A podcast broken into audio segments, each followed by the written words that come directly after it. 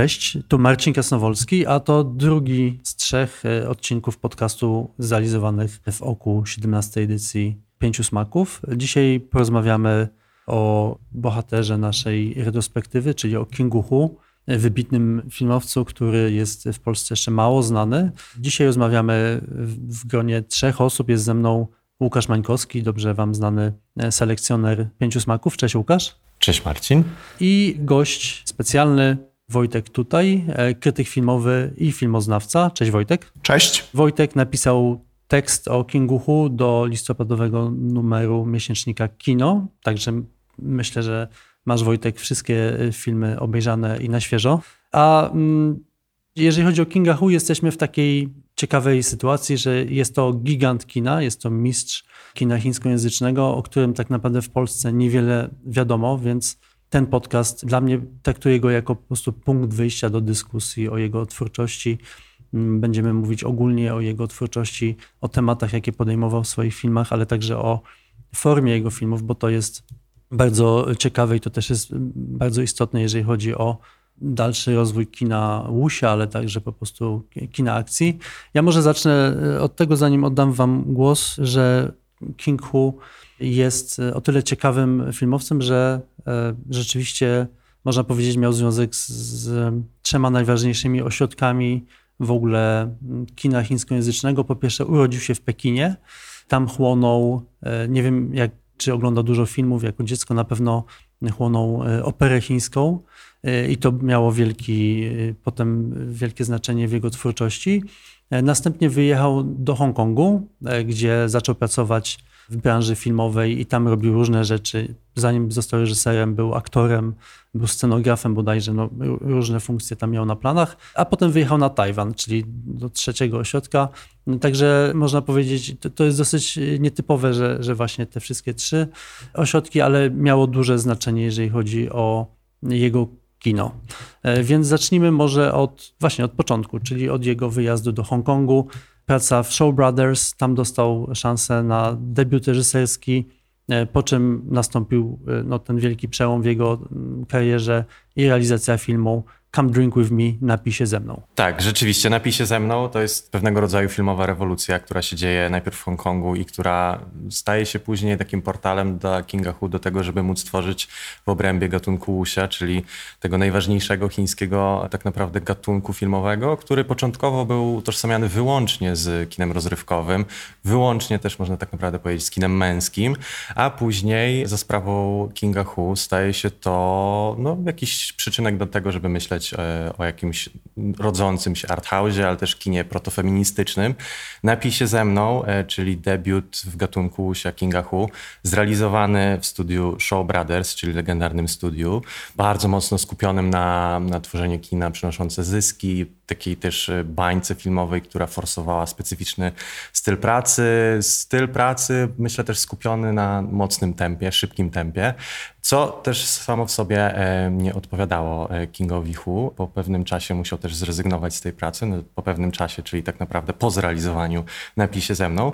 No ale tak naprawdę na czym polega to, to ta nowość, na czym polega to, to przełomowe myślenie o gatunku Husia w kontekście Kinga Hu i napisie ze mną? Otóż to, co jest istotne, to to, że tutaj pojawia się po raz pierwszy w historii tego podgatunku myślenie o walkach jako tańcu. E, w znacznej mierze wynika to z tego, że wciela się tam w rolę Chang Pei Pei, która była pierwotnie baletnicą, nie miała zbyt dużego aktorskiego doświadczenia, e, no a pokazała jak z ogromnym wdziękiem, z jak, z jak ogromną precyzją i no taką też niesamowitą energią e, można łączyć taniec i aktorstwo, co przełożyło się na niesamowity efekt, bo, bo te walki, które rzeczywiście przypominają trochę taniec z jednej strony, z drugiej strony jakąś taką sztukę samą w sobie, są niesamowite i to mm, zmieniło myślenie. Powiem, film ten raz, że właśnie pokazujemy w ramach retrospektywy, ale też dwa, że jest y, to przyczynek do myślenia o hongkońskich bohaterkach. To jest nowy rodzaj bohaterki filmowej, bohaterki filmowej, która walczy, bo Łusia to są wojownicy. Samo w sobie słowo Łusia oznacza tak naprawdę już wykazuje ten paradygmat męski tego gatunku. No a e, w przypadku napisie ze mną, no nie mamy wojownika, mamy wojowniczkę, która jest też bardzo e, nieoczywistą postacią, taką, taką dość przepełnioną ambiwalencją, niejednoznacznością, więc to jest w tym kontekście bardzo ważne, że King Hu nagle startuje z bardzo e, mocnego poziomu, no i później to utrzymuje. Tak, no tutaj dodam, jeżeli chodzi o sekwencję walk, dodam, że choreografem nie był King Hu. Znaczy King Hu, o tym powiemy za chwilę, pewnie przechodząc do jego tajwańskich filmów. King Hu zajmował się generalnie wszystkim na planie. On był perfekcjonistą od oczywiście reżyserii po kostiumy, fryzury i tak dalej. Natomiast on się nie znał na sztukach walk, to jest ciekawe. Zewolucjonizował ten gatunek, ale nie był ekspertem. Tutaj sekwencję akcji y, robił mu Han Ying Czech i to jest o tyle ważna postać, że on realizował wszystkie najważniejsze filmy z Kingiem Hu, ale także parę lat później po Come Drink With Me e, zaczął współpracę z Bruce'em Lee, czyli e, z, e, wiadomo, największą ikoną kina sztuk walk.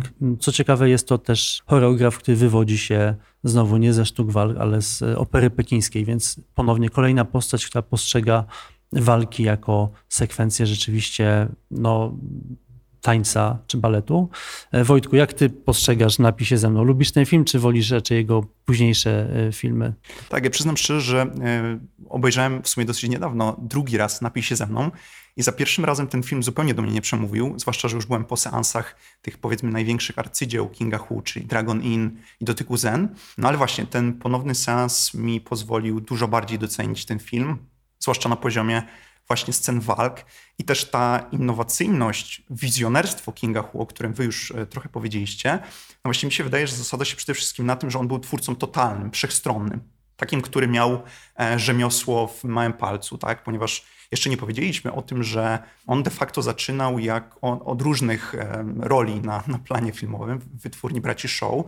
Był aktorem, projektował też wnętrza, zajmował się też montażem, asystował też na planie u innych reżyserów, więc rzeczywiście nauczył się e, e, bardzo wielu różnych funkcji. No i później, kiedy już e, zadebiutował jako reżyser, jego pierwszym filmem jest tak naprawdę już dzisiaj mało znane dzieło takie o patriotycznym przesłaniu, opowiadające o II wojnie chińsko-japońskiej. No ale rzeczywiście napis się ze mną to był przełom i też te inspiracje operą pekińską tutaj są silnie widoczne, bo skoro e, King Hu nie znał się na sztukach walki, no to chcąc opracować te e, sekwencje przypominające właśnie balet, taniec, musiał czerpać inspirację z innego źródła i tym źródłem była oczywiście pekińska opera.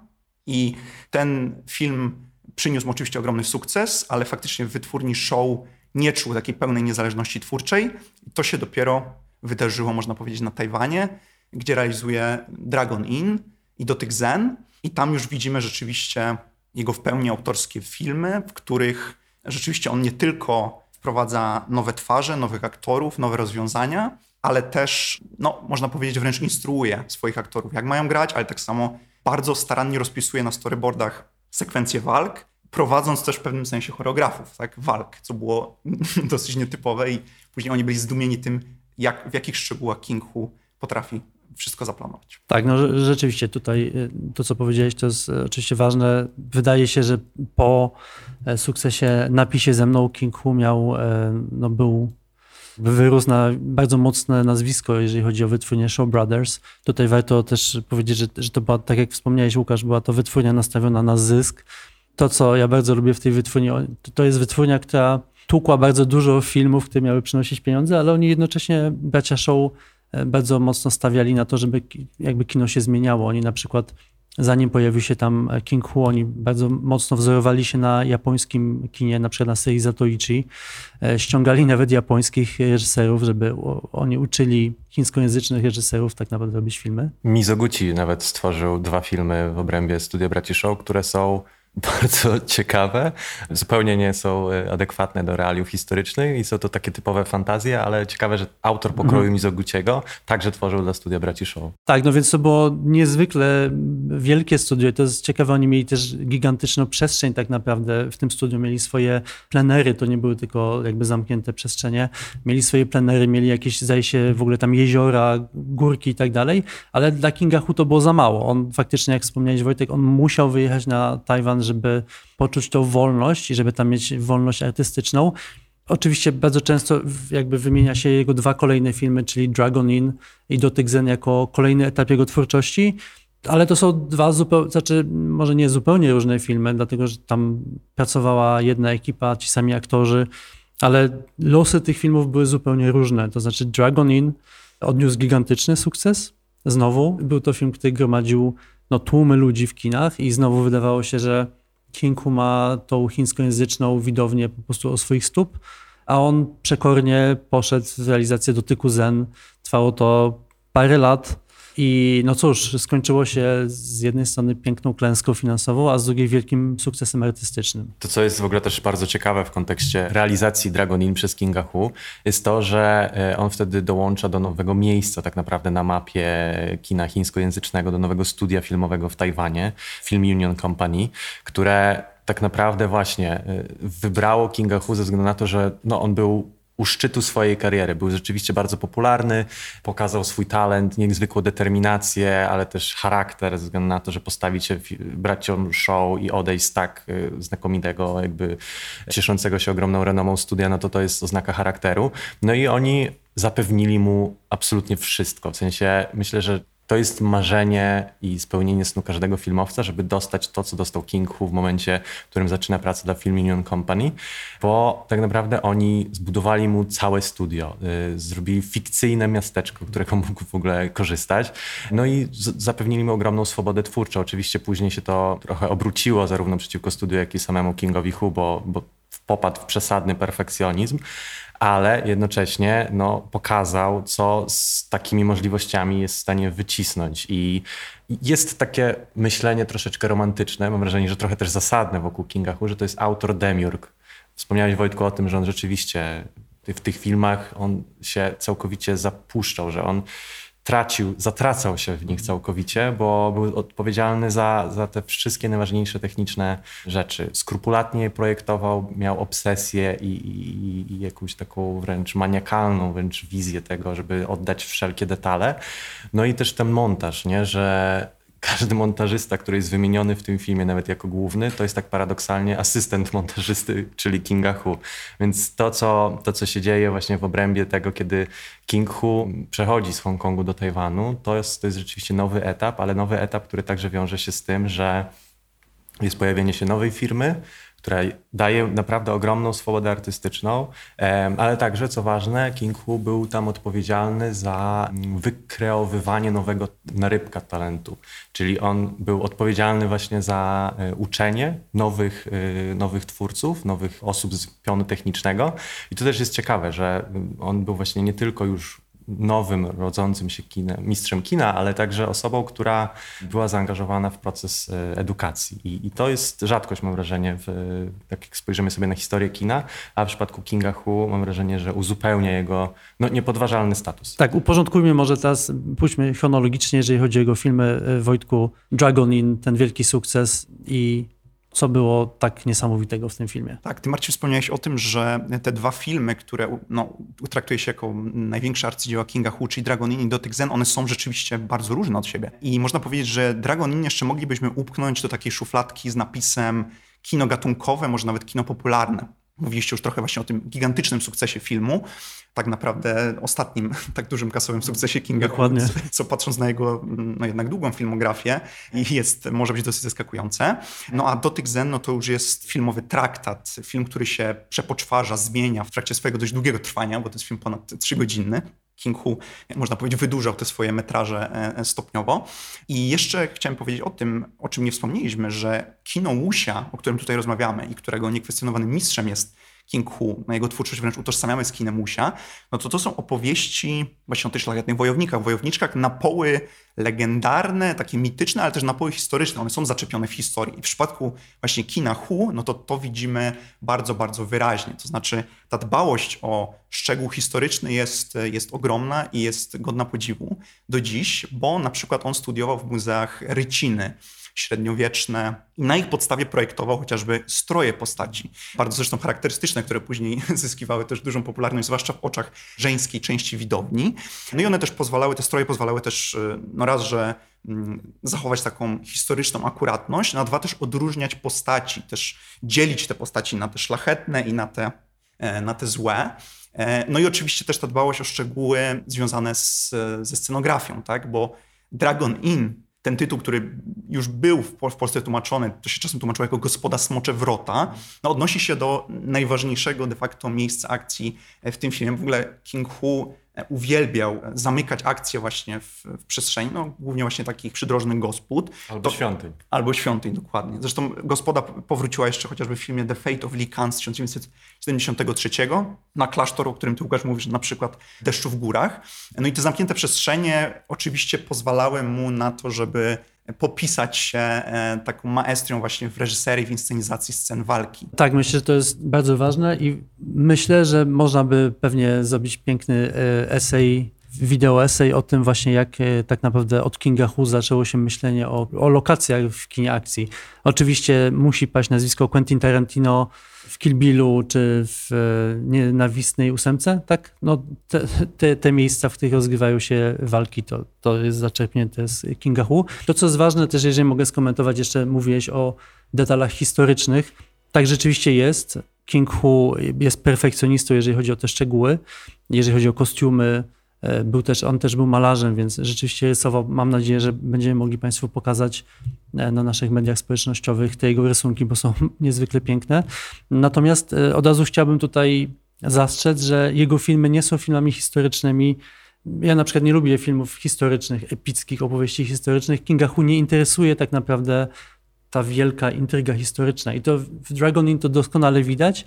Tam ta intryga jest wytłumaczona na, na samym początku, ten kontekst historyczny jest wytłumaczony przez głos offu. Jest to bardzo zawiłe, trwa bardzo krótko i możemy o tym zapomnieć i przejść sobie do akcji która jest potem bardzo mm, efektowna. Więc y, to jest osadzone w jakimś kontekście, który wydaje się, że dla Kinga Hu jest tak naprawdę mało ważny. On nie chce tego, nie chce opowiadać o tym kontekście historycznym. To jest ciekawe. Jakby to, to po prostu odwala to w pierwszych pięć minut i już mamy to załatwione i potem następuje akcja. A z drugiej strony mam wrażenie, że ta historyczność jest pewnego rodzaju też elementem, które składa się na to, że kino Kinga Hu jest próbą jakiejś transgresji Łusia, że Łusia przed Kingiem Hu tak naprawdę y, w ogóle nie interesowało się wątkiem historycznym, że to raczej były opowieści stricte ukazujące legendy, e, opowieści o duchach, opowieści o mnichach, o wojownikach, ale ten wątek historyczny tak naprawdę on nie miał swojego osadzenia. I tak jak King Hu rzeczywiście nie interesuje tak, się aż tak bardzo w, w, osadzaniu konkretnych wydarzeń i przypisywaniu im znaczenia, tak to, co jest ważne, że historyczność u niego wybrzmiewa poprzez właśnie to pieczołowite przygotowanie podłoża. On też z jakiegoś powodu uwielbił sobie dynastię Ming, czyli to późne mhm. średniowiecze. I w zasadzie wszystkie jego filmy, z tego co mi się wydaje, dzieją się w trakcie dynastii Ming. Prawie wszystkie. tak. I to, co jest ważne, że właśnie te standardowe pre-King Husia nie uwzględnia na przykład jakichś zmian na tle pór roku, nie ma, nie ma takiej tożsamości narodowej, nie ma konkretnych wydarzeń historycznych. One, one tak naprawdę tkają taką wizję Chin, kraju, który nie jest osadzony w, w jakiejś konkretnej czasoprzestrzeni. I to, e, to jest wizja kraju, który tak naprawdę być może nigdy nie istniał. W sensie, że to jest po prostu fantazja na temat jakiejś przestrzeni. Z kolei kino Kinga Hu trochę od tego odchodzi, bo mamy właśnie te detale, te szczegóły, które bardzo mocno dają osadzenie w jakimś takim konkretnym wymiarze czasu i przestrzeni. Jakieś też zmiany na tle decyzji politycznych, bo tam bardzo dużo jest polityki w jego filmie gdzieś w tle, ale ona właśnie nie jest... To jest bardzo ciekawe, bo to jest przykład kina bardzo politycznego, ale tak bardzo w tle politycznego. I to jest bardzo dla mnie ciekawe, że to nie jest rama historyczna, tylko rama konkretna, jakby konkretnej jakiejś rzeczywistości czy historii, przez co mam wrażenie, że można dzięki temu opowiadać o czymś, o Chinach, o, o konkretnej właśnie wtedy nawet współczesnej polityce Chin czy Tajwanu. E, no ale jest to bardzo nieoczywiste i to mnie fascynowało zawsze od, odkąd się zaczynałem zmierzać z twórczością Kinga Hu, jak wiele on jest w stanie o tym opowiedzieć takimi bardzo zniuansowanymi środkami. Podsumowując, y, Dragon Inn, tak jak wspomnieliśmy już parokrotnie, był to gigantyczny hit komercyjny y, i tak naprawdę film, który zapoczątkował w ogóle całą serię filmów, które rozgrywają się w gospodach. Tych filmów z in w tytule było mnóstwo, one już nie były oczywiście realizowane przez Kinga Hu, ale no w, w Azji tak było, że tak się, że trzeba było po prostu spieniężyć taki sukces. To jest też film o tyle ważny, że znaczy on cały czas istnieje w tej azjatyckiej popkulturze i tutaj musi paść nazwisko Choi Hoka, czyli jednego z naj, największych uczniów Kinga Hu. On zrealizował dwa filmy, jakby dwa remake'i Dragon Inn, takie dosyć dosłowne, jeden na początku lat 90., a drugi bodajże no, kilkanaście lat temu i to już był film 3D. Także ten film cały czas żyje i jakby jest rozpoznawalny właśnie przez widownię w Azji. To, co jest też ważne, to to, że po raz pierwszy wtedy King Hu pracował ze, z dwójką swoich ulubionych aktorów, czyli z aktorką Feng Su i z e, Chan Shichem. E, to są aktorzy, którzy cały czas żyją, mają się dobrze. Feng Su już nie jest aktorką, ona jest producentką i to jest producentką naprawdę bardzo istotną w Azji. Między innymi wyprodukowała film Żegnaj moja konkubino, czyli film, który prawdopodobnie Państwo doskonale znają.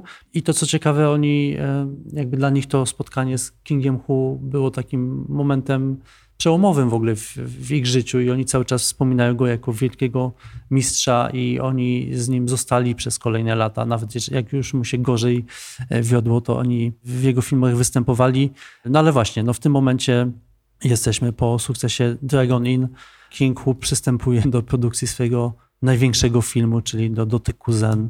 Parę lat życia. No, skala myślenia o, o tym filmie niezwykła, imponująca, więc y, wejdźmy w ten temat w takim razie. Dotyk Zen. Jasne, jeszcze tylko e, odwołam się do, tych, do tej historyczności, polityczności kina Hu, co też będzie ważne oczywiście w odniesieniu do dotyku Zen, bo ja e, nie do końca bym się z tobą zgodził, Marcinie, w tym sensie, że ja nie uważam, że King Hu tak totalnie, oczywiście jego filmy nie są historyczne, to jest jasne, ale nie uważam, że on tak totalnie odsuwa tą historię na bok, w takim sensie, że on pokazuje, no właśnie większość jego filmów, tak jak Łukasz mówił, toczy się w trakcie dynastii Ming i on też pokazuje bardzo specyficzny stan kraju, e, co jest też związane z e, odwieczną walką dobra ze złem, która oczywiście w jego filmach stanowi jakby centralny motyw, oś fabuły, a tak naprawdę możemy pójść dalej i powiedzieć, że on opowiada o wielkim konflikcie jakichś sił duchowych, czy jakichś duchowych wartości z siłami politycznymi, takimi cynicznymi, okrutnymi, które skazują niewygodnych e, urzędników na, na śmierć, a ich potomstwo wskazują na banicję. I ci szlachetni wojownicy, którzy nie są uwikłani politycznie, czasem też wywodzą się z niższych klas, no właśnie oni stoją po stronie tego dobra, nazwijmy to niepolitycznego, takiego czystego, szlachetnego. Zresztą oni, ci, ci wojownicy podążają zresztą za kodeksem honorowym, tym sia, który można powiedzieć jest jakimś tam odpowiednikiem samurajskiego Bushido. I jeszcze powiem, że ten stan właśnie imperium chińskiego, który, który pokazuje Huno, to jest właśnie stan takiego permanentnego chaosu, który wynika z tych wojenek politycznych toczących się gdzieś na górze, których my de facto nie widzimy i które są, toczą się głównie między cesarskimi eunuchami. Oni się zresztą pojawiają jako antagoniści w filmach Hu. W Dragon Inn właśnie ten, ten zły eunuch chce właśnie zabić e, dzieci e, jednego z ministrów, no i w ten sposób jakby zapewnić sobie władzę niemalże totalną. Więc wydaje mi się, że w takim sensie metaforycznym jednak Hu bardzo mocno dotyka historii polityki. E, a już... Jasne, chodzi mi tylko o to, że po prostu ta intryga, te szczegóły go nie interesują. Tak jak mówię, cała intryga zostaje nakreślona w pierwszych parę minut i już się potem nie, nie wchodzi w szczegóły. Rzeczywiście to jest, oczy... wszystkie opowieści Łusia są opowieściami o walce dobra ze złem, więc pod tym względem jak najbardziej. A wracając do dotyku Zen, który, który, który no, jest uznawany za za to pewnie opus magnum Kinga Hu, no to to jest rzeczywiście film niesamowity pod, pod wieloma względami i ty Łukasz użyłeś tego bardzo tutaj trafnego sformułowania poszukiwania jakiejś transgresji w obrębie gatunku. No i niewątpliwie do tych Zen, który pokazał z jednej strony Hu jako, no właśnie, jako wizjonera, autora totalnego, który ma własną wizję, który e, zrywa z pewnymi ramami, ale też pewnymi ograniczeniami gatunku, ponieważ tutaj mamy tak naprawdę film podzielony na trzy części, Zaczyna się jak taka historia wręcz obyczajowa, tak, z pewnego małego miasteczka. Poznajemy pewnego uczonego i jego żywot. W drugiej części, no właśnie, on zostaje w pewnym sensie uwikłany w pewną intrygę polityczną i, e, no i tam rzeczywiście mamy bardzo efektowne, spektakularne wręcz łusia. No a trzecia część, no to już jest, że tak powiem, droga ku oświeceniu. I tutaj właśnie ta walka sił duchowych z tymi siłami politycznymi, no, wychodzi na plan pierwszy. No i tutaj, że tak powiem, Hu dotyka filmowej transcendencji. Ten element duchowy, czy nawet ściślej religijny w tym filmie już jest zasygnalizowany w tytule, tak? Hu nawiązuje tu oczywiście do buddyzmu zen, ale on też później w swojej twórczości, o czym na pewno jeszcze powiemy, będzie też chociażby nawiązywał do taoizmu, więc ta mapa jego inspiracji jest rzeczywiście bardzo, bardzo szeroka. Jeszcze a propos dotyku zen, powiem, że to jest film, który mm, rzeczywiście zadziwia nas do dzisiaj, bo każda kolejna de facto scena, sekwencja czymś nas zaskakuje. No i tu oczywiście tym taką sceną ikoniczną, powielaną e, wielokrotnie, tak, powielaną niezliczoną ilość razy w kinie chińskojęzycznym jest scena walki w bambusowym lesie, kręcona przez, przez wiele, wiele dni, prawie miesiąc z tego co pamiętam. Scena, która rzeczywiście ukonstytuowała Hu jako mistrza Łusia już w zasadzie na zawsze. Ja tylko odnoszę się do, do tytułu, bo to jest w ogóle ciekawa bardzo kwestia z dotykiem Zen, bo on w oryginale brzmi Xianyu i to znaczy dosłownie bohaterka, kobieta. W sensie chodzi o, o to, że właśnie doty, dotychczas w Łusia dominowali mężczyźni, a Xianyu oznacza właśnie e, wojownik, kobieta pisane w znakach. I, I, to jest to samo Xia, które jest z Łusia to jest e, samo w sobie już stało się nawet gatunkiem dookreślającym łusia, że wcześniej było łusia męskie, czyli Yangang i to też jakby szerzej idąc, e, także filmy z Bruce'em Lee były. I to jest ten sam moment w zasadzie, kiedy w latach 70. Mm, wychodzą filmy z Bruce'em Lee i, i, i te Young Gang były filmami e, znacznie bardziej kasowymi niż te późniejsze filmy e, Kinga Hu, co jest też bardzo ciekawe, że właśnie raczej widownia chciała oglądać mężczyzn i ten męski pot, a nie na swój sposób progresywne historie o, o, o kobietach walczących ze złem. Bardzo to dużo mówi o samej sytuacji ówczesnej, ale i takim też, no nie wiem, potrzebie y, ówczesnej. No ale właśnie, to jest to ciekawe, że właśnie od samego tytułu zaczęto mówić o podgatunku łusia, czyli tym protofeministycznym gatunku łusia. A mm, sama jeszcze historia dotyku zen jest oparta na klasycznej antologii, e, która jest, była, została napisana przez e, Pusong Linga i to są historie e, Stories from a Chinese Studio, tak, tak zostało przetłumaczone na język angielski.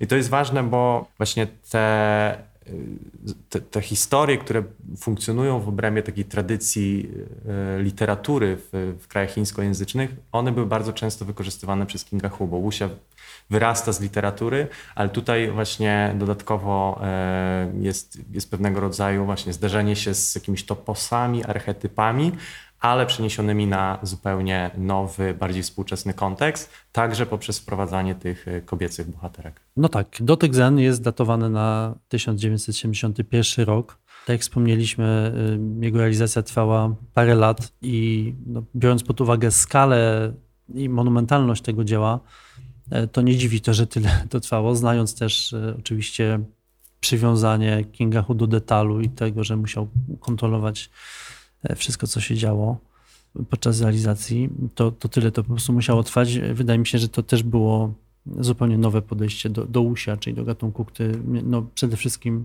miał być realizowany szybko i przynosić te, te duże pieniądze.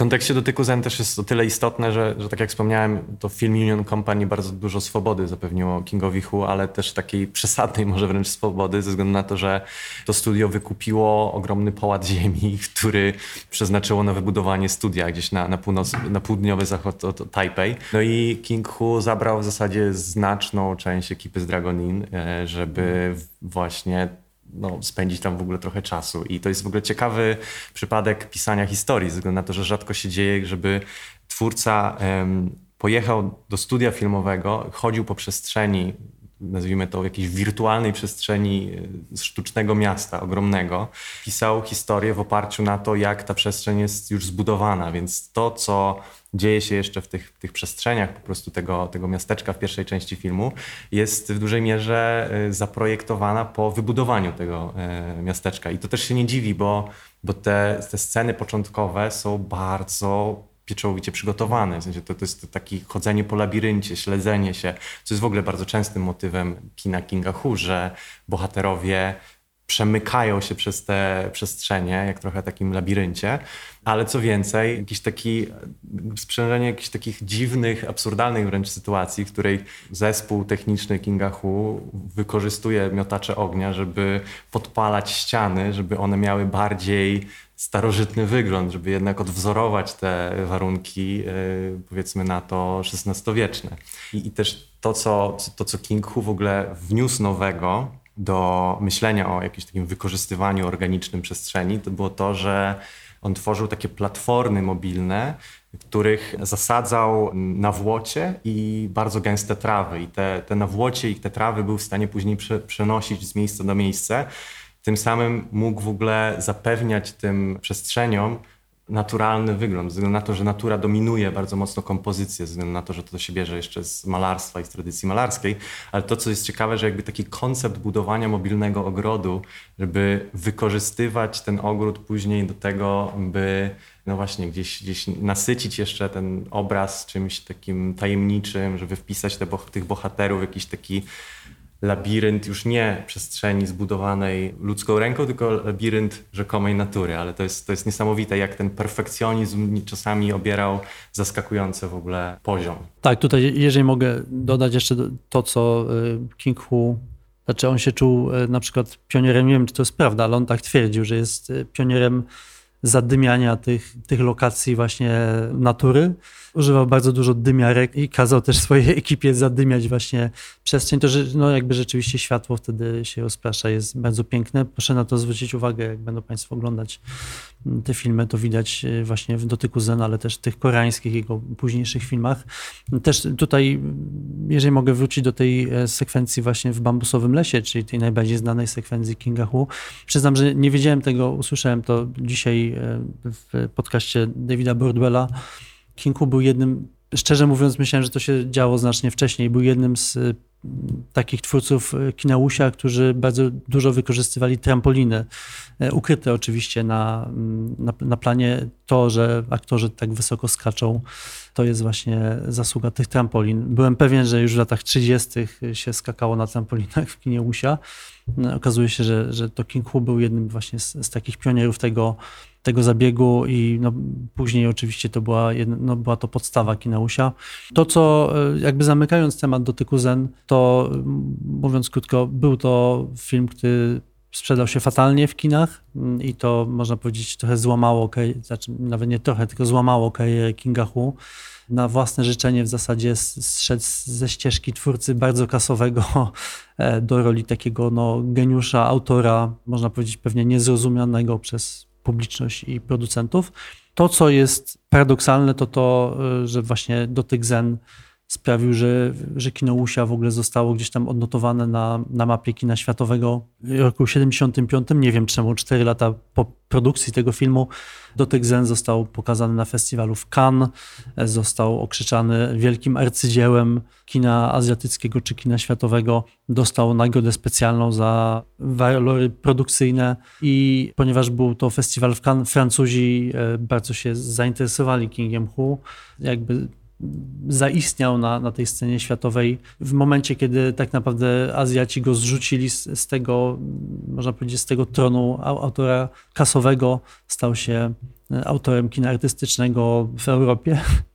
I e, no, dzięki temu tak naprawdę te filmy Kinga Hu właściwie mogliśmy oglądać na, na światowych festiwalach.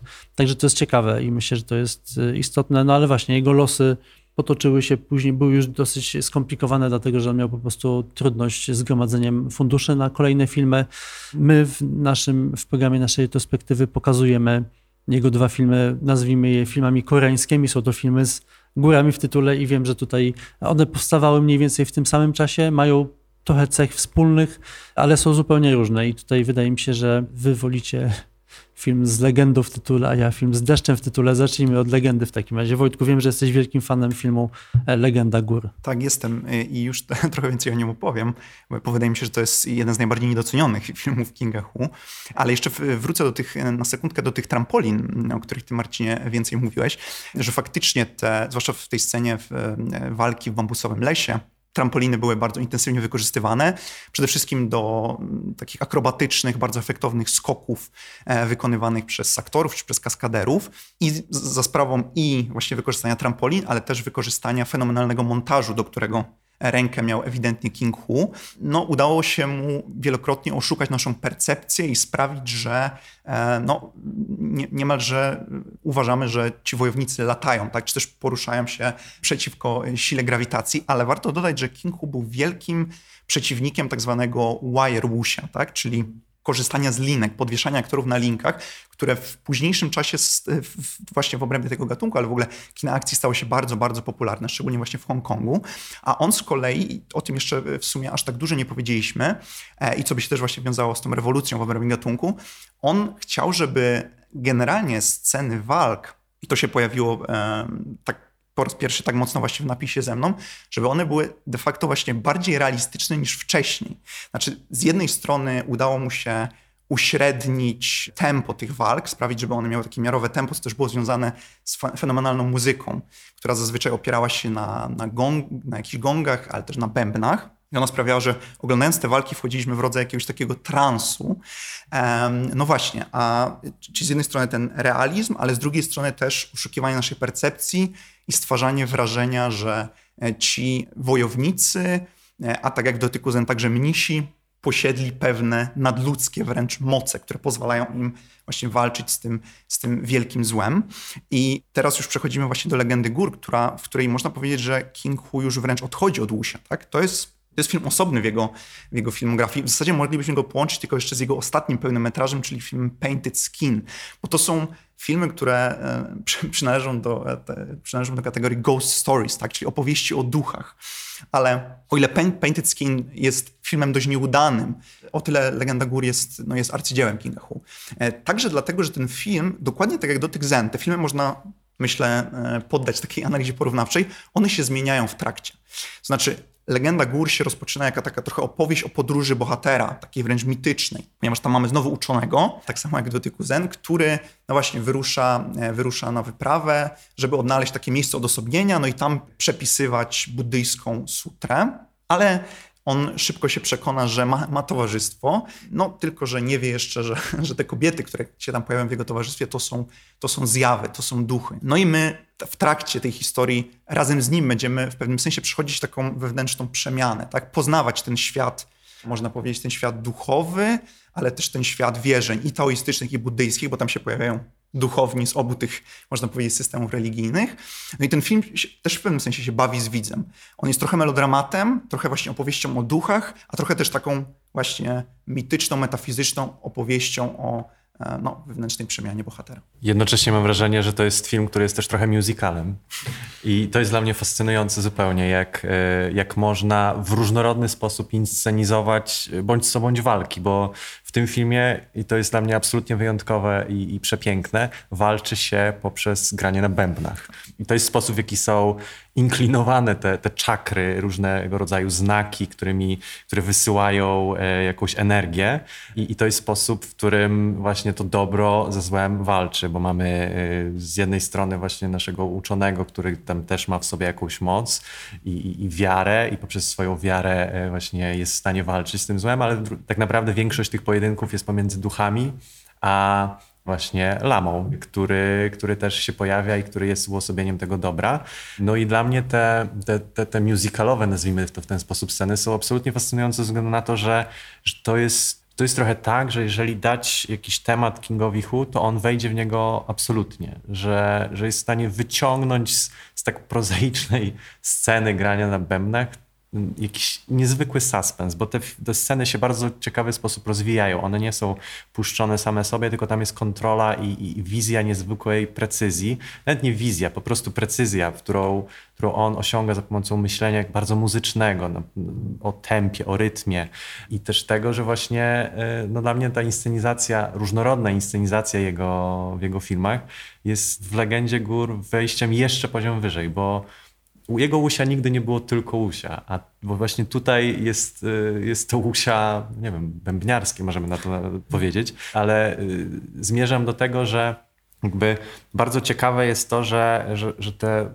poszukiwania Kinga Hu w obrębie gatunku łusia, one nigdy tak naprawdę się nie zatrzymały, że stale poszerzał jakąś granicę tej ekspresji, granicę języka filmowego, no i stale też wchodził w jakąś taką polemikę z tym, do czego zdolny jest ten podgatunek, bo to jest też w jakiś sposób istotne, że dotychczasowe łusia, jeszcze nawet przed y, Dragon Inn, one było bardzo mocno skupione po prostu na etosie wojownika, na tym sia.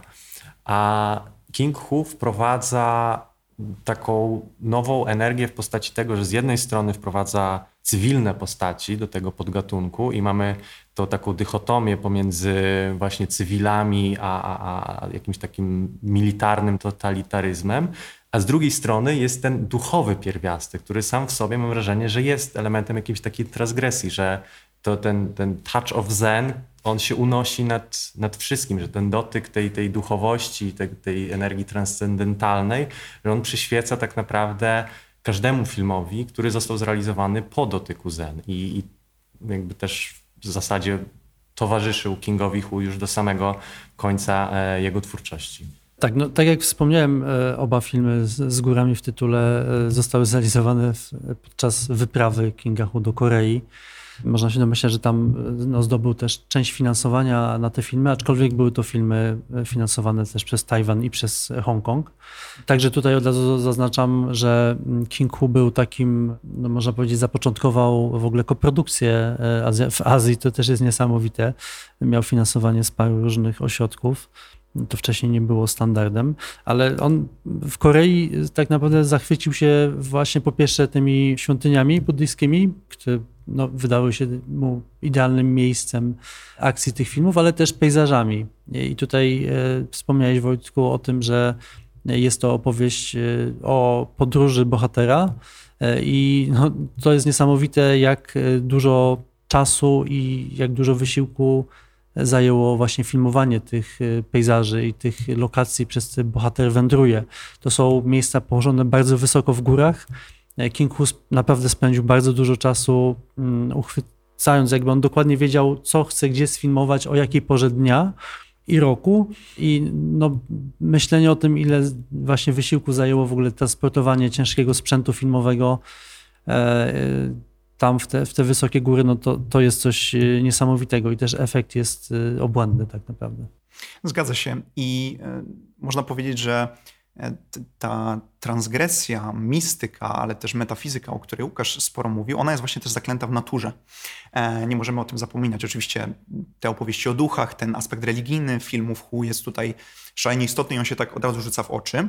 Ale trzeba powiedzieć, że to w jaki sposób Hu e, filmuje, zdejmuje te przepiękne pejzaże, ale też w jaki sposób je oświetla, jak komponuje kadry, no to też sprawia, że e, no właśnie, że natura została jakoś połączona z tą sferą właśnie transcendentną i to się też e, pięknie nam objawi w tej scenie pojawienia się mnichów w dotyku zen. Ja ją e, do dzisiaj bardzo, e, bardzo mocno pamiętam, bo ja ogólnie nie lubię, kiedy w kinie wykorzystuje się zwolnione tempo. Uważam, że niewielu twórców robi to w sposób umiejętny i taki, bym powiedział, wrażliwy. Natomiast King Hu rzeczywiście opanował tą sztukę do perfekcji i tam z pomocą pozornie prostych zabiegów, właśnie montażu, właśnie zwolnionego tempa, ale też specyficznej zmiany planów, udaje mu się właśnie wprowadzić nas dosłownie w kilka sekund podniosły nastrój. Bo jego kino jest generalnie patetyczne. Ja bym się nie bał nawet użyć takiego, takiego sformułowania. Ono jest poważne, choć oczywiście komizm też się w nim pojawia. Może jeszcze uda nam się o tym trochę powiedzieć właśnie w kontekście Deszczu w górach, bo to jest, to jest film, który po pierwsze jest dużo krótszy niż Legenda Gór, e, chociaż te filmy powstawały w tym samym czasie. Paradoksalnie te filmy zaczynają się bardzo podobnie. Tak, od wędrówki. Dokładnie, od wędrówki, od takiej ekspozycji tego krajobrazu, w którym, w którym, będziemy, się, w którym będziemy się poruszać. Tylko, że w Deszczu w Górach dojdziemy do klasztoru buddyjskiego, w którym, do którego już de facto akcja się przeniesie. Będziemy tam właśnie po takim labiryncie tych różnych korytarzy, różnych pomieszczeń się poruszać. No tam oczywiście też kluczowa jest walka kilku przybyszów, znajomych też przeora tego klasztoru o pewien cenny manuskrypt, a z kolei ten mnich jest tam zainteresowany wyznaczeniem swojego następcy. Tu znowu mamy dwa poziomy, tak? Taki poziom duchowy, Myślę, że King Hu jest zdecydowanie bliżej właśnie postaci tego, tego przeora, który patrzy z taką dalekowzroczną mądrością na swoich podwładnych, ale też nikogo nie skreśla. Tam się pojawi też wątek takiej zmarginalizowanej postaci, którą on się, on się zainteresuje, nie będę może więcej zdradzał.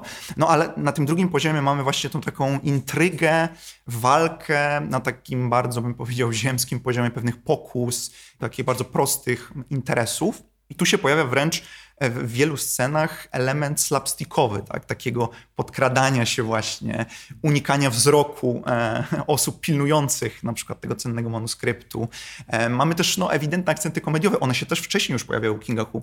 Trzeba to wyraźnie podkreślić. Tak? W napisie ze mną to jest, to jest bardzo wyraźne, e, chociażby w postaci pijanego kota, czyli takiego, takiego w sumie żebraka, takiego biednego, e, biednego wojownika, który koniec końców właśnie też okazuje się, że gdzieś nie zatracił do końca tych wielkich umiejętności, ale też w tych scenach w gospodach, właśnie w tych zamkniętych przestrzeniach, komizm jest szalenie istotny i, i też w Dragonin się pojawił, no ale tutaj właśnie w Deszczu w Górach on jest być może, być może najbardziej, e, on, najbardziej jakby takim elementem pasującym i równoważącym się z, tym, z tą większą powagą. Tak, to co jest e, niesamowite, Deszcz w Górach jest też filmem Łusia tak naprawdę, ale e, sekwencje takich walk, jakie znamy z filmów Łusia, tak naprawdę rozgrywają się pod sam koniec filmu, co jest dosyć nietypowe. Natomiast rzeczywiście dużo część tego filmu wypełniają te skradania się po klasztorze. Sam fakt tego, jak ten klasztor jest filmowany, to jest bardzo innowacyjne. Także jak będą Państwo ten film oglądać, to proszę na to zwrócić uwagę. Cały czas nie wiemy dokładnie tak naprawdę, jak topografia tego klasztoru się przedstawia. Nie znamy, nie, nie mamy tutaj takich ujęć ogólnych. Bohaterowie przemieszczają się rzeczywiście po różnych pomieszczeniach, ale też jakby na zewnątrz tego klasztoru. I to w sposób, w jaki King Hu montuje te sekwencje, jest niezwykle oryginalny i też e, tak naprawdę on montuje te sekwencje skradania czy pościgów jako, jako sekwencję akcji, bez walki tak naprawdę. To jest myślenie bardzo wyprzedzające w ogóle tak naprawdę kino. Jest to, jest to jakiś zupełnie nowy sposób myślenia o, o akcji też tutaj tak naprawdę wymagałoby to jakiejś bardzo szczegółowej analizy i wideo eseju.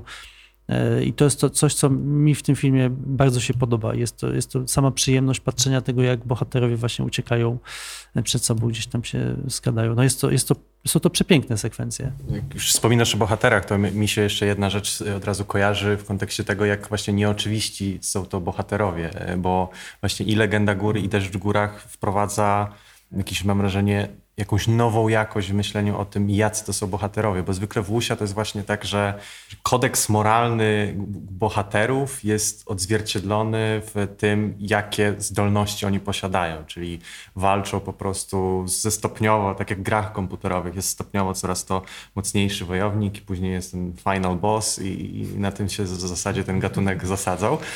U Kinga Hu to jest trochę odwrócone, na takiej zasadzie, że okej, okay, mamy ten rzeczywiście kompas moralny, którego siła jest zależna od umiejętności, ale często umiejętności nie wystarczają, bo bardzo często u Kinga Hu bohaterowie mierzą się z nieuczciwością szeroko rozumianą. E, wspominałeś o tym, że Wojtku, że w deszczu w górach rzeczywiście jest dużo takiej przyziemskości, ale do czego zmierzam to to, że po prostu King Hu był też fantastyczny w ukazywaniu korupcji. E, i myślę, że, że to jest też jakiś taki aspekt tego, że jego filmy można czytać e, jako krytykę ówczesnego systemu, pomimo, że na jakimś takim, na papierze wyglądają jako historie zupełnie nieosadzone w kontekście lokalnym, w kontekście współczesnym, ale myślę, że jego sposób właśnie zmieniania tego gatunku, w którym główne postaci są moralnie wątpliwe, decydują się żyć poza prawem, decydują się żyć poza systemem, że to też nie jest przypadkowe, że to jest w jakiś sposób mocno sprzężone z, z krytyką ówczesnych realiów i jest bardzo skomplikowaną zresztą sytuacją polityczną i historią w ogóle też Tajwanu. Więc to jest dla mnie ciekawe, że i właśnie w deszczu w górach bardzo mocno widać, kiedy większość tych postaci, no to, to są po prostu, każdy tam chce coś ugrać. I tak naprawdę paradoksalnie osoba, która początkowo jest najbardziej wyjęta z sprawa, okazuje się postacią najczystszą w swoich zamiarach. I, i te paradoksy, które się z, budują w ogóle w kontekst i całą warstwę narratologiczną, są dla mnie fascynujące. No, jest, jest w tym taki pierwiastek po prostu jakiegoś takiego przewrotnego myślenia o rzeczywistości, jednocześnie przewrotnego myślenia o, o, tym gatunku, który sprawia, że, że też strasznie ciepło myślę o, o deszczu w górach. Tak, no te, te, filmy są, myślę, że możemy to powiedzieć, są e, wybitnymi dziełami Kinga Hu. Bardzo się cieszymy, że możemy je pokazać e, na festiwalu i w kinie, i online. Chyba po raz pierwszy w ogóle w Polsce będą pokazywane. Ja nie kojarzę, żeby one gdzieś funkcjonowały. Także y, zachęcamy do oglądania. Jest to, jest to obcowanie z wielką sztuką wybitnego artysty, który no tak naprawdę nie wiem, jak mu się udało sfinansować te filmy. Przypuszczam, że oba nie zarobiły na siebie, tak mówiąc brutalnie, ale są bardzo jasnymi punktami w filmografii Kinga Hu, który potem już tak naprawdę nie zrobił żadnego takiego wielkiego filmu. My pokazujemy jeszcze mm, Koło Życia. Jest to film ciekawy, jest to film nowelowy. King Hu jest jednym z współreżyserów tego filmu autorem pierwszej noweli i to znowu jest powrót do jego ulubionych motywów chyba. Jest to opowieść, opowieść Łusia rozgrywająca się w wysokich górach, sfilmowana bardzo dramatycznie, bardzo pięknie. Jest to film, e, myślę, warty zobaczenia. Jest to jak najbardziej udany film. Ja nie lubię filmów nowelowych, a ten film oglądałem z dużą przyjemnością. Tak, ja jeszcze e, powiem za Łukaszem a propos e, tej polityki i tych portretów właśnie bohaterów, to jeszcze skojarzyło mi się kiedy mówiłeś Łukaszu o tych protagonistkach, tak? o tych bohaterkach, że i w Dotyku Zen, i w Legendzie Gór, e, grany przez tego samego aktora bohater męski, główny, można było wręcz powiedzieć, że jest bohaterem biernym. To znaczy on, to, to, się, to jest zwłaszcza ciekawe w kontekście Dotyku Zen, bo ten uczony nie posiada żadnych umiejętności walki. Wprawdzie e, w tej, tej drugiej części filmu, tej drugiej sekwencji rozgrywającym się w ponoć nawiedzonym forcie, on pewne swoje umiejętności, e, takie strategiczne bym powiedział, wykorzystuje, ale prawda jest taka, że on nie jest w stanie nikogo obronić tak sam w pojedynkę. Ale jeszcze ten e, charakter tych bohaterów, właśnie samotnych, toczących niemal pustelniczy żywot, jakby żyjących poza systemem, trochę na własnych zasadach, ale oczywiście walczących za dobrą sprawę. W jakimś tam szerokim e, planie możemy w ogóle połączyć e, z postacią czy z biografią Kinga Hu, który też się czuł po tej przeprowadzce z Chin kontynentalnych do Hongkongu taką postacią wyobcowaną, osamotnioną która w pewnym sensie w tej samotności, też twórczej samotności, musiała wytrwać do końca. I jeszcze bym powiedział, że to czytanie jego filmów, z jednej strony właśnie jako takich traktatów właśnie filozoficzno-metafizycznych, z drugiej strony, no właśnie oczywiście kina gatunkowego, które rewolucjonizowało ten, ten gatunek łusia, czy w ogóle szerzej kino akcji. Z trzeciej strony, jako właśnie takich też opowieści po prostu o naturze ludzkiej, o jakiejś właśnie drodze do oświecenia, ale też do odkrywania siebie, do odkrywania, można powiedzieć, pewnych szerszych znaczeń w świecie, w którym żyjemy, tak? Właśnie ci uczeni i z Legendy Gór i z Dotyku Zen, oni, e, ta podróż jest nie tylko taka dosłowna, ale też, też po prostu metaforyczna, tak? Oni są jakby utkwieni w tym swoim, w tym swoim studiowaniu ksiąg, ale też w kaligrafii i dopiero, no właśnie, spotkania z jakimiś zewnętrznymi siłami, ale też postaciami, których do tej pory nie znali, a które też pochodzą z różnych innych rzeczywistości, sprawiają, że oni e, no, na końcu tych filmów jakby są zupełnie innymi osobami. Ale powiem jeszcze, że a propos tej metafory politycznej, no to trzeba też jasno powiedzieć, że King Hu dość uważnie śledził to, co się działo w świecie, nazwijmy to chińskojęzycznym. I chociaż był oczywiście daleko od swojego rodzinnego Pekinu, kiedy dochodziło tam do takich strasznych wydarzeń jak Wielka Rewolucja Kulturalna, no to oczywiście on o tym czytał i on się tym żywo interesował. I nie da się ukryć, że te, zwłaszcza te postaci antagonistów w jego filmach, ale też e, tak szerzej te grupy sekretnej, tajnej policji z czasów dynastii Ming, które on tutaj, e, zwłaszcza w Dragon Inn, nazywa no, po prostu z, z imienia. Tak? To mamy nazwy, które się odnoszą do faktycznych, historycznie istniejących tajnych oddziałów no to można powiedzieć, że je też jesteśmy w stanie jakoś tam czytać przez pryzmat, no właśnie, mm, jakichś postaci właśnie aparatczyków partyjnych e, chińskich, którzy no oczywiście stosowali, stosowali różne drastyczne metody na... No i oczywiście te, te jednostki, ci szlachetni wojownicy, wojowniczki, są de facto jedynymi, które starają się jakoś ten system naprawić, jakoś przywrócić tą zachwianą równowagę moralną, społeczną, ale nawet polityczną, bo tam czasem mamy przecież informacje o tym, że oni e, no, są powiązani na przykład z jakimś straconym generałem albo ministrem obrony i działają, żeby raz, że odzyskać jego dobre imię, no a dwa, że sprzeciwić się tym obecnym tyranom temu totalitaryzmowi, który się de facto w Chinach wydarzył. No właśnie, wspomniałeś e, o Chinach i o tej sytuacji politycznej. Myślę, że jest to dobry moment, żeby przejść do podsumowania, czyli do tego, jakie dziedzictwo King Hu pozostawił po sobie, oprócz swoich filmów oczywiście. Zacznę przewrotnie, mówiąc w ten sposób, że Wspomnieliśmy o tym, że on się urodził w, w, Pekinie, mieszkał w Chinach, ale żeby tworzyć, musiał z Chin wyjechać. Oczywiście nie mógł zostać reżyserem w, na kontynencie. Wydaje się, że kino Wuxia tak naprawdę zostało spopularyzowane przez, e, przez kino chińskie. Już znacznie później, na początku XXI wieku, najpierw Przyczajony Tygrys, Ukryty Smok, który był koprodukcją, między innymi mm, chińską, ale także filmy Zhanga Yimou, czyli Hero, i Dom Latających Sztyletów, to są filmy, które mm, no, żywo korzystają z, właśnie z, z dziedzictwa Kinga Hu, więc wydaje się, że King Hu mógłby świetnie, jakby jego wielka wizja, taka monumentalne myślenie mm, o kinie historycznym, o, o, o filmach Wusia, że komunistyczna partia Chin chętnie by go zatrudniła, oczywiście gdyby unikał pewnych wątków, ale no właśnie, powiedzmy mm, sobie Wspomniałem film Angali, to jest takie najbardziej znane odniesienie do, do filmów e, Kinga Hu. Anglii powtarza sekwencję walki w bambusowym lesie.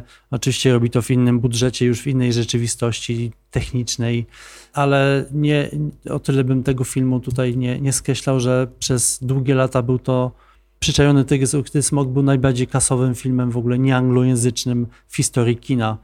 Teraz już chyba nie jest, ale tak było przez, przez długie lata, więc jest to rzeczywiście film, który osadził Łusia gdzieś tam w popkulturze tak naprawdę. Tak, zdecydowanie. Wydaje mi się, że w ogóle popkultura bardzo mocno czerpała z, z, z kina e, Kinga Hu i to nie tylko poprzez te, te, takie najbardziej oczywiste nawiązania w postaci wspomnianego już Tarantino czy, czy Matrixa, który bardzo się inspirował właśnie sekwencjami walk, choreografią walki też tropem Kinga Hu zatrudniło e, choreografów walk, e, bo rzeczywiście to jest King Hu, który wprowadził ten, e, ten zawód do, do kina, ale też no, chyba wszyscy oglądaliśmy ten dokument The King of Wuxia, który jest no, monumentalną robotą i w ogóle z niesamowitym portretem artysty.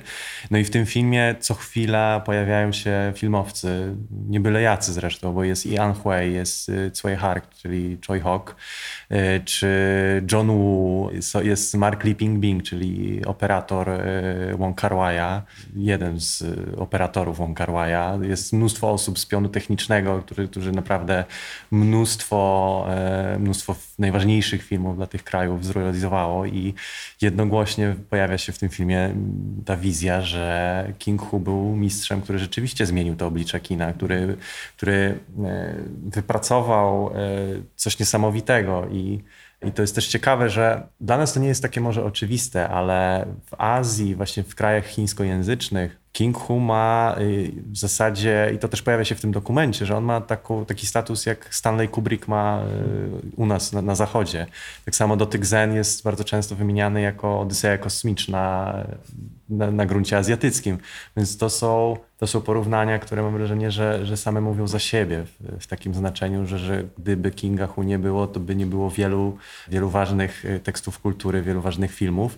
Ja jak powtarzałem sobie filmy Kinga Hu niedawno, to tak sobie myślałem właśnie jak, jak wiele, z, chociażby z Hero, Django Imo, który Marcin wspomniałeś, czy właśnie jak z filmów y, Angali, czy Johna Woo, czy Django Imo, inne filmy, no jest mnóstwo tych nawiązań i, i, to, i to widać, to jest, to jest niesamowite, bo, bo to są, tak, to jest trochę na odwrót, prawda, że powinniśmy oglądać e, filmy tych reżyserów, o których wspomniałem i myśleć sobie, o to jest Kinga Hu, a robimy jednak na odwrót, bo to też dużo mówi o tym, jak, e, jak smutna jest historia tego autora, że, że troszeczkę trzeba o nim przypominać, a on powinien być pamiętany po prostu. Wojtku, jak ty podsumujesz właśnie spuściznę Kinga Hu we współczesnym kinie?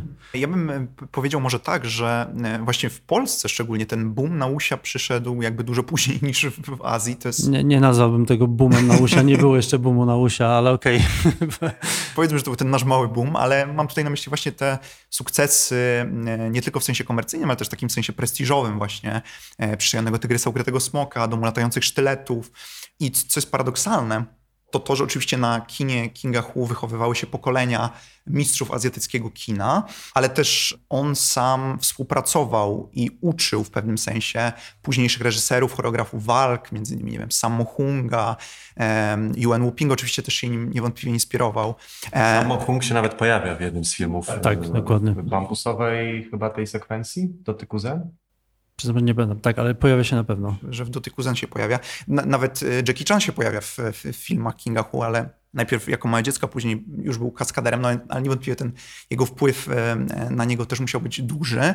No i co jest właśnie paradoksalne, to to, że z jednej strony King Hu inspirował twórców tej nadchodzącej już hongkońskiej nowej fali, nadchodzącej, prawda, pod koniec, na przełomie lat 70. i 80., ale z drugiej strony już w tych realiach hongkońskiej nowej fali nie był w stanie sam de facto przetrwać, tak? ponieważ wtedy już realizowano filmy przy dużo niższych budżetach, dużo szybciej niż on by chciał. No i to sprawiło, że zresztą mamy ten przypadek. Jeden z jego ostatnich filmów, znaczy film, w którym on jest podpisany jako reżyser, ale którego plan de facto dość szybko opuścił, czyli film Swordsman, który. Choi Hoka. Tak, dokładnie. E, film, w którym oczywiście widzimy też jakieś wpływy Kinga Hu, no ale domyślamy się, że, że nie mógł sobie tutaj pozwolić na pełną niezależność i dlatego no, pokłócił się e, z, z, producentami, no i, no i odszedł, odszedł w swoją stronę. Zresztą tym jego ostatnim filmem miał być film Battle of Ono, opowiadający o chińskich migrantach w Stanach Zjednoczonych. Ale wracając jeszcze do tej legacji we współczesnym kinie Kinga Hu, no to oprócz tych wszystkich e, twórców filmów, o których już wspomnieliśmy, no warto też e, zauważyć, że Hu wpływał też na autorów takiego radykalnego arthouse'u, tak? których byśmy w ogóle nie posądzili o inspirację kinem gatunkowym, przynajmniej tak e, powierzchownie o tym myśląc.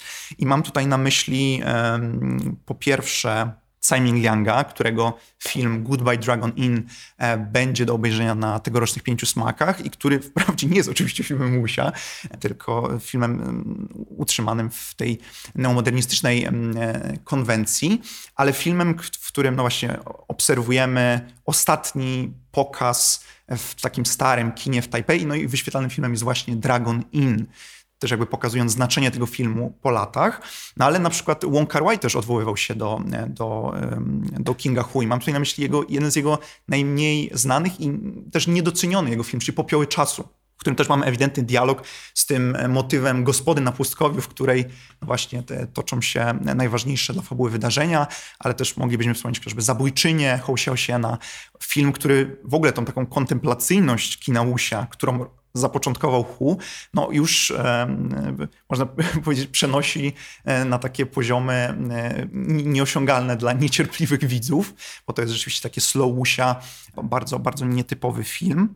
Tak, i bym powiedział, że, że właśnie Zabójczyni jest pierwszym filmem po, po kinie Kinga Hu, który tak pięknie filmuje pejzaże chińskie. Żaden artysta gdzieś pomiędzy tymi filmami e, tego tak pięknie nie zrobił. Musimy kończyć. Znaczy moglibyśmy jeszcze tak rozmawiać długo o tych e, rzeczywiście motywów, jeżeli chodzi o twórczość Kinga Hu, jest, jest bardzo dużo. E, I też mam takie poczucie, że, że właśnie ta rozmowa o jego twórczości tak naprawdę mam nadzieję, że dopiero się zaczyna. Mam nadzieję, że te pokazy, pokazanie tych sześciu filmów sprawi, że po pierwsze Państwo docenią i zachwycą się tym kinem, bo jest to bardzo piękne kino, jest to bardzo niezwykła sztuka, wyjątkowa. Mam nadzieję, że powstaną też jakieś teksty e, oprócz tego artykułu Wojtku, który pojawi się w, w kinie. Ale faktycznie jest tak, jak, jak powiedział Łukasz, że mm, kino współczesne od, tak naprawdę od lat oddycha filmami Kinga Hu a on sam jest trochę w tej rozmowie nieobecny. I to jest, to jest dziwne i to jest niesprawiedliwe. Oczywiście historia nie jest sprawiedliwa, ale tak tutaj stosujemy to uproszczenie, komunikując trochę właśnie o filmach Kinga Hu, to jest, King Hu jest, taki, jest twórcą takiego formatu jak Sergio Leone w odniesieniu do westernu i Akira Kurosawa, jeżeli chodzi o filmy samurajskie, jest po prostu gigantem kina, jest twórcą wybitnym, jest geniuszem kina. Dlatego bardzo się e, osobiście i myślę, że wszyscy w zespole się cieszymy, że te filmy możemy pokazać w tak dobrych warunkach i w tak przepięknych kopiach. Także zachęcam do e, oglądania, a Wam, e, panowie, bardzo dziękuję za tę rozmowę. Dziękujemy. Dziękujemy. A Państwa zapraszam na kolejny odcinek, trzeci odcinek podcastu poświęconego programowi 17 Pięciu Smaków. W tym trzecim i ostatnim odcinku porozmawiamy o kinie hongkońskim i o hongkońskich bohaterkach. Dziękuję i do usłyszenia.